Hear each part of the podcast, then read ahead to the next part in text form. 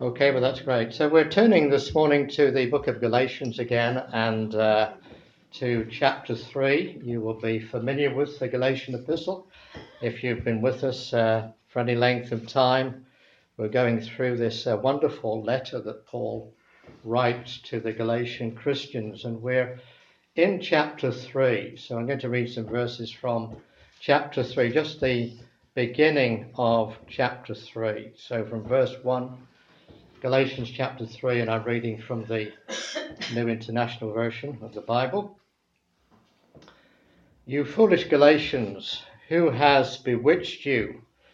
Before your very eyes, Jesus Christ was clearly portrayed as crucified. I would like to learn just one thing from you. Did you receive the Spirit by observing the law or by believing what you heard? Are you so foolish? After beginning with the Spirit, are you now trying to attain your goal by human effort? Have you suffered so much for nothing? If it really was for nothing, does God give you His Spirit and work miracles among you because you observe the law or because you believe what you heard? And may the Lord add his blessing to the reading from his uh, precious word this morning. So uh, here we are in Galatians chapter 3, and we begin a new chapter, but also a new section. You remember that I, I pointed out last time that the book of Galatians is divided up into six chapters basically, and uh, the first two chapters, Paul has been looking at uh, his defense of his own apostleship because uh, the legalists, the Judaizers who had come to trouble the church in Galatia, they had criticized and slandered the apostle's name and his reputation and his authority. And they have said that he is not really an apostle. He's not an apostle like the others were. He's an upstart. He doesn't deserve the name of apostleship you, of an apostle. You don't want to listen to him.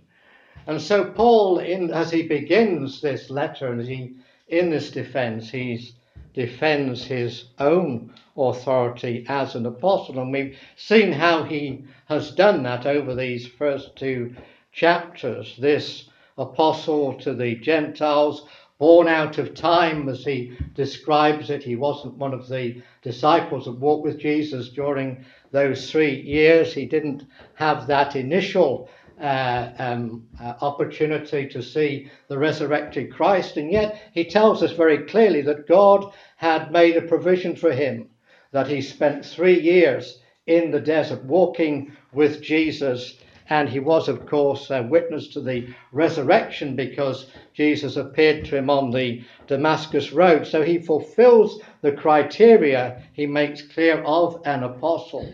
But he also makes clear through those two chapters that he has been fully accepted by the other apostles, that they recognized his ministry and fully accepted him.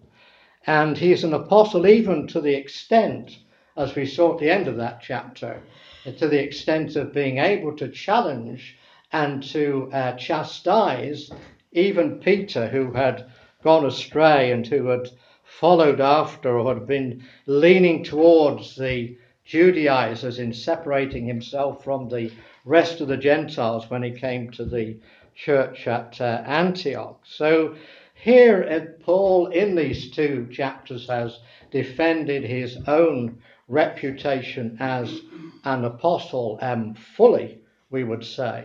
But now in chapter 3, Paul turns his uh, attention to the authority of the scriptures, uh, the message that he preaches. And this question of authority is a, a massive issue for the church today and for society today, the issue of authority in the churches today.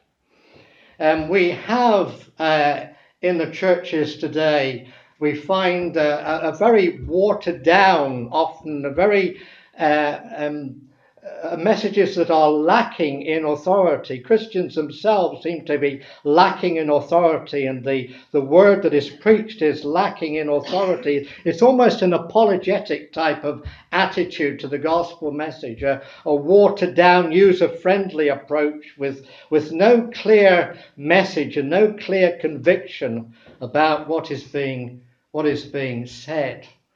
In a recent survey, uh, I was reading that of born again Christians that were interviewed in a, in a certain survey that uh, 70% uh, suggested that there might be more than one way to God. In other words, that Jesus Christ was not the only way to God, not the only way to heaven. In other words, they had lost their authority. They had lost their, their confidence in the Word of God. They were not accepting what Jesus said. When Jesus said, I am the way, the truth, and the life, no one comes to the Father but by me. They weren't accepting of that. They were saying, well, you know, there maybe there are maybe there are other ways to God. And you will find that as you go around, even in churches today, you will find that there are those who are suggesting, yes, Jesus is, is the way to God, but there may be other ways as well. For postmodern philosophers and theologians, there's a, this, uh, uh, this is uncertainty is the new truth. You know, the idea that the doubt and skepticism have been have now been canonized as a as a form of humility. Uh, the right and wrong has been re- redefined in, in terms of subjective feelings and personal perspective. What is truth? What is truth? This is the issue that is uh, put before us today, an issue that even Pontius Pilate sort of suggested or uh, quoted in front of Jesus. What is truth? What is truth? What is authority? And yet the, the, the supreme authority stood in front of him on that day. Now, Paul begins this uh, third chapter by addressing this issue of biblical authority uh, to a group of Galatian Christians who have lost their assurance, they've lost their, their confidence in the gospel message that the Apostle Paul has brought to them in Galatians 3. We've just read the words. He says, You foolish Galatians, who has bewitched you? Who has bewitched you before whose eyes Jesus Christ was clearly portrayed as crucified? Uh, I would ask you, I would learn just one thing from you. Did you receive the Spirit by the works of the law or by believing what you heard? Now, there's a Greek word there that's an important one for us to understand. It's the Greek word used for foolish, the word anotos. Anotos. It speaks of a mental laziness rather than a lack of mental capacity. You see, these are Galatians. It wasn't a matter of the theology was too deep. Paul wasn't saying, you know, we, you know, you, you didn't understand the gospel message because it was too theologically deep. He wasn't saying that at all. He was saying you've been lazy in respect to the gospel message. It's not a, a gospel that you can't understand. A child can understand the gospel message, but you have been mentally lazy when it comes to this gospel. These Christians at Galatia had arrived at this wretched condition through lack of diligence and lack of application of the Word of God. Paul exhorting the Philippians who were not in the same state but could arrive in the same state if they went the way of the Galatians. He says to the Philippians in chapter 2 there, he says, Work out your salvation with fear and trembling. For it is God who works in you both to will and to act according to his good purpose. He said, Work out your salvation. Be careful about it. Be careful about the Word of God. Be careful about what's preached. Be careful about the application because it's important. Work it out with fear and trembling. It's the most important thing in the world. It's more important than your academic qualifications. It's more important than your game games systems. It's more important than anything like that. The Word of God apply it and be diligent in it. Work out your salvation with fear and trembling. Understand how important it is. Understand the days that we're living in. Understand that if you don't do that, you are likely to fail, you are likely to fall, you are likely to backslide, or there's a, there's a danger of that. Your theology is likely to get mixed up, you are likely to get confused, you're going to lose your assurance, you're going to lose your confidence in the things of God. Be careful, says Paul. Work out your salvation with fear and trembling. Don't be mentally lazy. Don't neglect the reading of the word. Don't neglect the coming together. Don't neglect the fellowship. Don't neglect the Bible studies. Apply it carefully. Again, Paul, talking to young Pastor Timothy in that first epistle he writes to Timothy, he says, Watch your life and doctrine closely. Persevere in them, because if you do, you will, you will save both yourself and your hearers. There was a young pastor Paul says, you know, you need to be careful. You need to you need to be diligent in in doctrine. And you need to persevere in those things because not only will it benefit you, but it will benefit others. It will benefit your congregation. It will benefit your neighbors. It will benefit your family. It will benefit everybody if you yourself are confident about the message of the gospel. You hold it close, you hold it firmly, and you're assured within it. Now, in Acts chapter 17, we, in the first three verses, we find a picture of the Apostle Paul's attitude and the way that he ministered and the, his, uh, the way that he reached out to, to others. We discover um, this method of evangelism. In, in verse 1, when Paul, we read there, when Paul and his companions had passed through Amphipolis and Apollonia, they came to Thessalonica where there was a Jewish synagogue, as was his custom, Paul went into the synagogue and uh, for three Sabbath days he reasoned with them from the scriptures, explaining and proving that the Messiah had to suffer and rise from the dead. So that was Paul's method when he went to a place, he would go into the synagogue and he would talk about Jesus. In other words, he would go into the lion's den, if you like, because that was what it was like. If you were to go into a synagogue in those days and begin to talk about Jesus being the Messiah and saying, You realize you, you've crucified your Messiah, don't you? If you were to, to do that, you would be entering into the lion's den. But Paul went in and he argued not by from his philosophy, although he was a, he had a, a, philosophical training through, through Greek literature, but he, he never argued through Greek philosophy. He argued from the Word of God. He argued from, from the Old Testament because he knew the power of the Old Testament. He knew the power of the Scripture. He knew that God would anoint and God would honor the, the declaration through His Word. And you and I, if we're going to be confident, we need to be confident in the scriptures. We can go into the lion's den and we can, as it were, and we can we can take the scriptures with us, and we uh, and, and we may have a hostile audience, if you like. We may have an audience that is very cold. Uh, sometimes, but we need to have confidence in the Word of God. We need to have confidence in the Scriptures because that's all Paul had to defend himself when he went into those places. He, he took the sword, but he took the sword of the Spirit, which was the Word of God. And he went into those places. Now, Paul has discipled the Galatian church. You remember that he, he went there on that first missionary journey. he spent uh, time through the Galatian churches there. He spent time proving his gospel through the scriptures.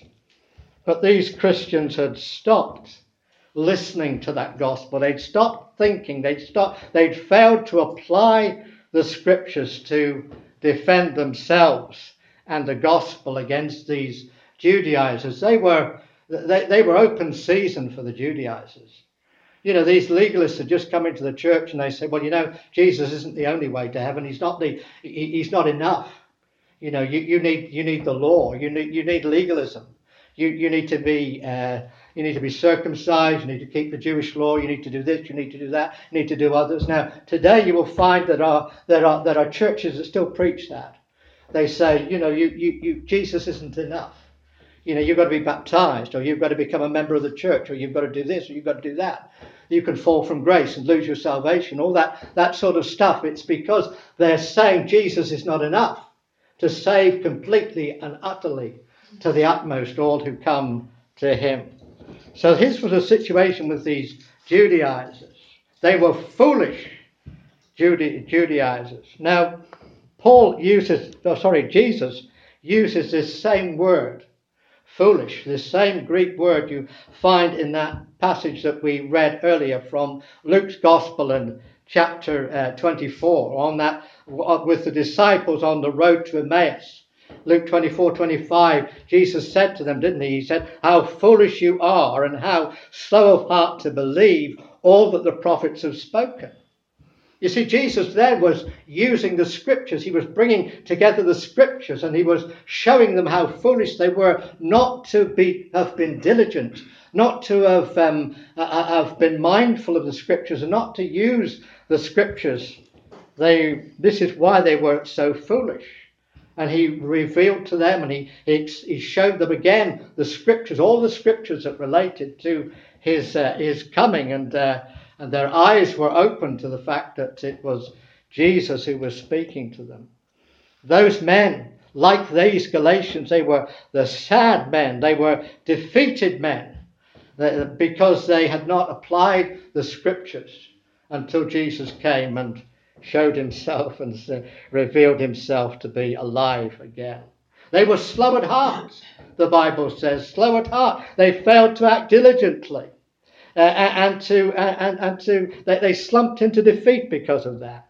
They failed to apply all the various teachings and the evidence that proved Christ would rise from the dead, and they failed to believe the prophets. The last of the prophets, of course, being the uh, being John, John the Baptist who declared the Lamb of God who would take away the sins of the world. They needed to gather that evidence. They needed to believe that evidence. They needed to hold on to that evidence. They needed to meditate upon that evidence. But they fell into despair until he showed himself on that, that, that uh, Emmaus road. You see, the gospel is a single message. It's not a. Uh, it's a message that if you if you do not accept all of it, it doesn't make any sense. You have to understand that the all Scripture is inspired by God and profitable for teaching, correction, and training in righteousness. And if you don't believe all of it, no, it, it, doesn't break make sense. It, it, falls down. People say, "Well, I, I, can believe most of it, but I, I don't like that bit," you know, or I don't like that bit, you know, and. Uh, you know, some people they say, well, you know, I, I, I, I believe I believe in Jesus, but I don't believe in in the book of Genesis. I don't believe in the creation account. You know, well, if you don't if you don't start there, believing there, where do you start? You know, uh, because you know the the Bible is God's word, and every word in the Bible is true. And every we may not like it, some of it, and we may find it difficult to apply in the community and in society in which we live. But every word and you you you decide to kick kick against the goads, and you will find yourself in trouble because that's not what uh, we should be doing as Christians. This, so this gospel message is a single message. These Galatians called themselves Christians and they, they held certain truths, but they compromised on other issues. They were going back into the Jewish law. They were going back to the, uh, the conditions that were laid down in the Jewish law and uh, they found themselves in trouble. And because of that, they were tossed to and fro by every wind of, uh, of doctrine. Now, the Apostle Paul, he asks a question here. He says, Who has bewitched you? Who has bewitched you? And that's another Greek word that's uh, an important one for us to understand the, the meaning of. The Greek word baskeno. It means to charm or to fascinate or to mislead. Now, uh, you know, I'm sure that uh, you know we understand something of that that term "bewitched." Was a, a program many years ago on television. Uh, uh, it was meant to be a comedy program, and uh, it was called Bewitched. You remember that? Uh, some of you who were older, some of you are looking at me thinking, "How old are you?" But um, so some of you remember it, Bewitched, and it was about it was a bit of a silly sort of comedy program about a, a, a, a wife who was who was a, uh, supposed to be a witch, not not a nasty kind of witch, but a, you know, supposed to make, be able to do, do uh, different sort of spells and that. But the the, uh, the the real the real sort of bewitchment wasn't the the spell she was doing, but the way she uh, she bewitched her husband, in other words, because um, you know she she was always charming him, and she was always he he, he was fascinated by her, and. Uh, and so that was really what the, the, the storyline was about. Bewitched was about that relationship between between Samantha and uh, and Darrin. Poor Darrin, he was pulled this way and pulled that way because he was bewitched. Now, I'm sure you gentlemen who are married would be the first to put up your hand and say you have been bewitched, you know, at some point in, uh, you know, years ago, and uh, you were uh,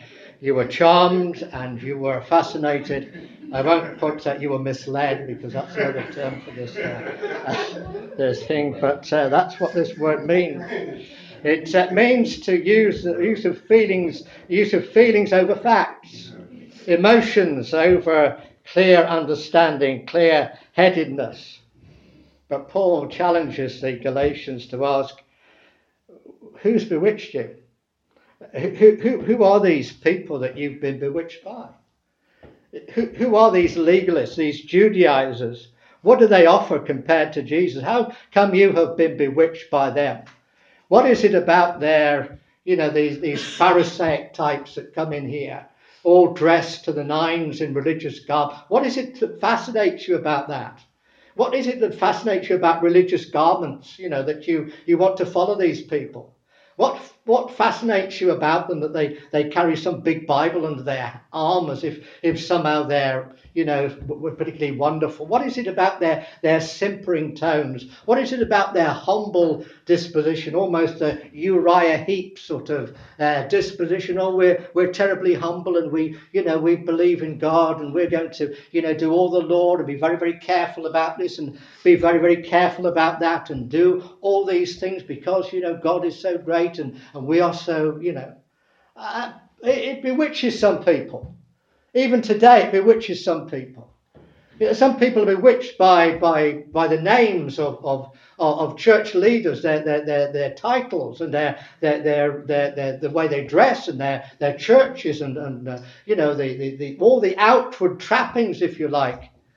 Jesus warned about that, didn't he? He warned about, he said, those who, who, who look for attention in the marketplace, those who want to be called father, those who sort of, uh, uh, he said, don't follow them, don't listen to them. Uh, but these Galatians were doing just that. They were being bewitched by these people, they were fascinated by them, they were taken in by their religiosity, which is absolutely nothing and they had lost their freedom. What, what did these religious leaders offer in terms of freedom? What did they offer in terms of, of, a new life?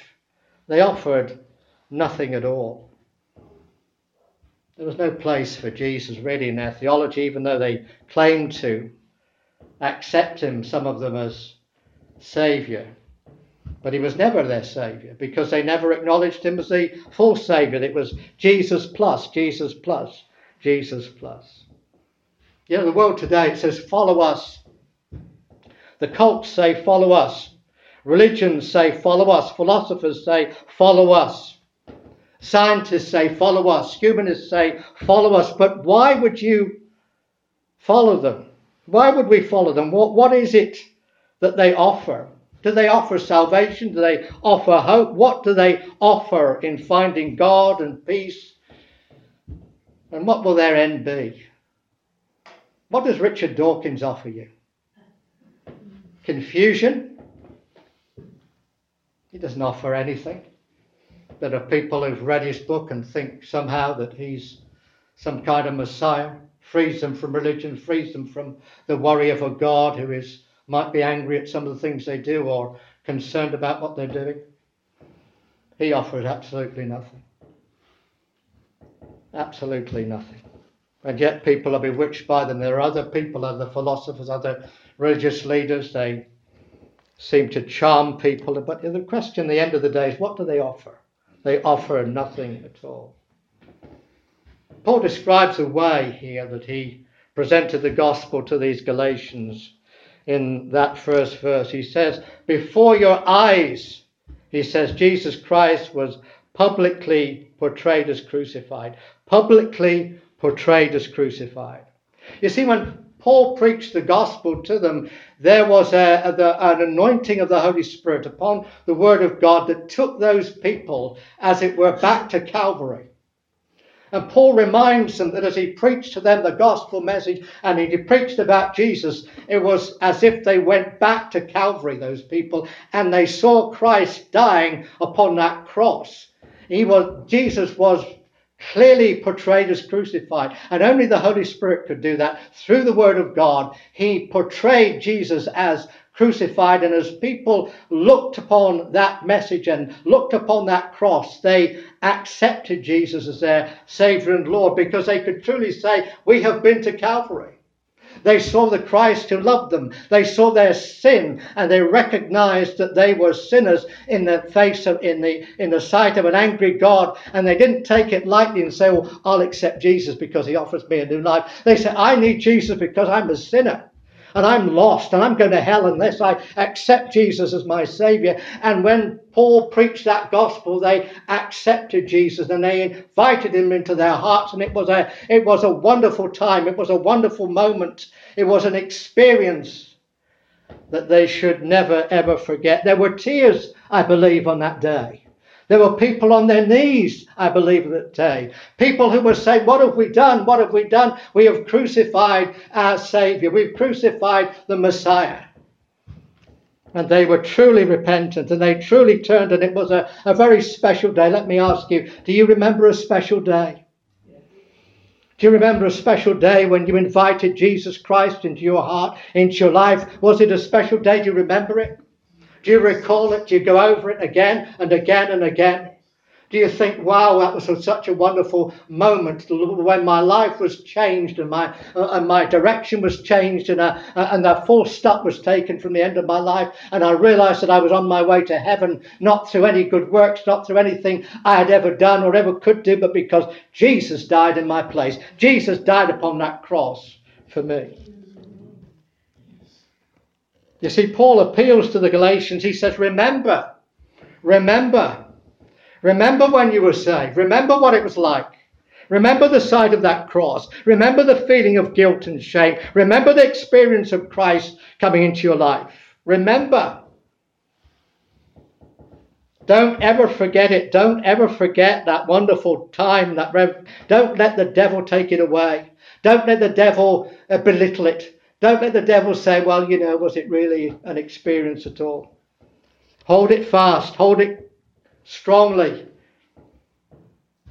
Because today, on this Remembrance Sunday, we're remembering, aren't we? We're remembering those who gave their lives, remembering people who were sacrificed in order that we could be here today.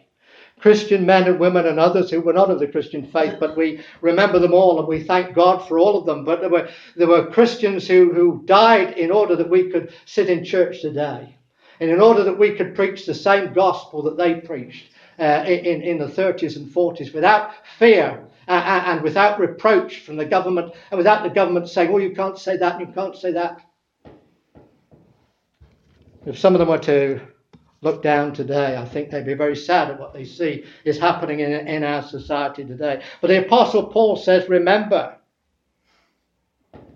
oh, how the religious legalists despised that act of faith that brought people to Christ.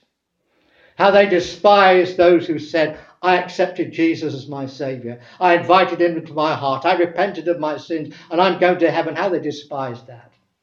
They said, Oh, no, you're not. No, you're not. You haven't done all the legal stuff. You haven't done. You haven't been. Uh, you haven't, been circumcised. You haven't kept the Jewish law. You haven't done all these legalistic things. How they despise that. How they despise conversion. How they despise being born again. How they despise being justified through the finished work of Christ upon that cross. But those people have never been to Calvary. Those people had never heard the gospel brought to them the way that Paul brought the gospel to those Galatians. They never had the experience of the power of God. They never had the experience of, of a sinner in the sight of a, a righteous God. They never experienced the joy and the peace and the freedom in receiving Christ as Saviour and Lord. Let me ask you again in closing have you been to Calvary? Have you seen Jesus publicly portrayed as crucified? Have you seen him clearly portrayed as crucified upon that cross? Is it a vital reality to you? Is it a vital experience to you? Is it a, a message that you hold today fast? Is it a message that you're not going to let anybody uh, take away? You know, that your testimony. You know, some Christians today, they're almost afraid to, to give their testimony. Don't be afraid of your testimony. It's a powerful thing. Don't be afraid of what God has done. Don't let the devil take it from you. That's what he wants to do. Jesus said about the uh, about those who were about the different types of seed in the ground. He said the devil likes to come along and take away the word. Of course, initially Jesus was talking there about people before they come to faith, but the devil is always trying to do that. Always trying to take away our experience. He's always trying to push it into the back of our lives in order that we may not be the disciples and the strong Christians that God wants us to be. Have you forgotten or have you been to Calvary? You cannot talk of any compromise. You cannot talk of any good works. You cannot talk of any other way to God if you've been to Calvary. Because if you've been to Calvary and you've looked upon that cross, you know that there is only one thing that separates a man from or a woman from hell, and that is the cross of Calvary. It is a totally sufficient answer to sin, to sickness, to searching, and the world doesn't want us to know it. That great old hymn, Lest I Forget. King of my life, I crown thee now. Thine shall the glory be. Lest I forget thy thorn crowned brow, lead me to Calvary. Lest I forget Gethsemane. Lest I forget thy agony. Lest I forget thy love for me. Lead me to Calvary.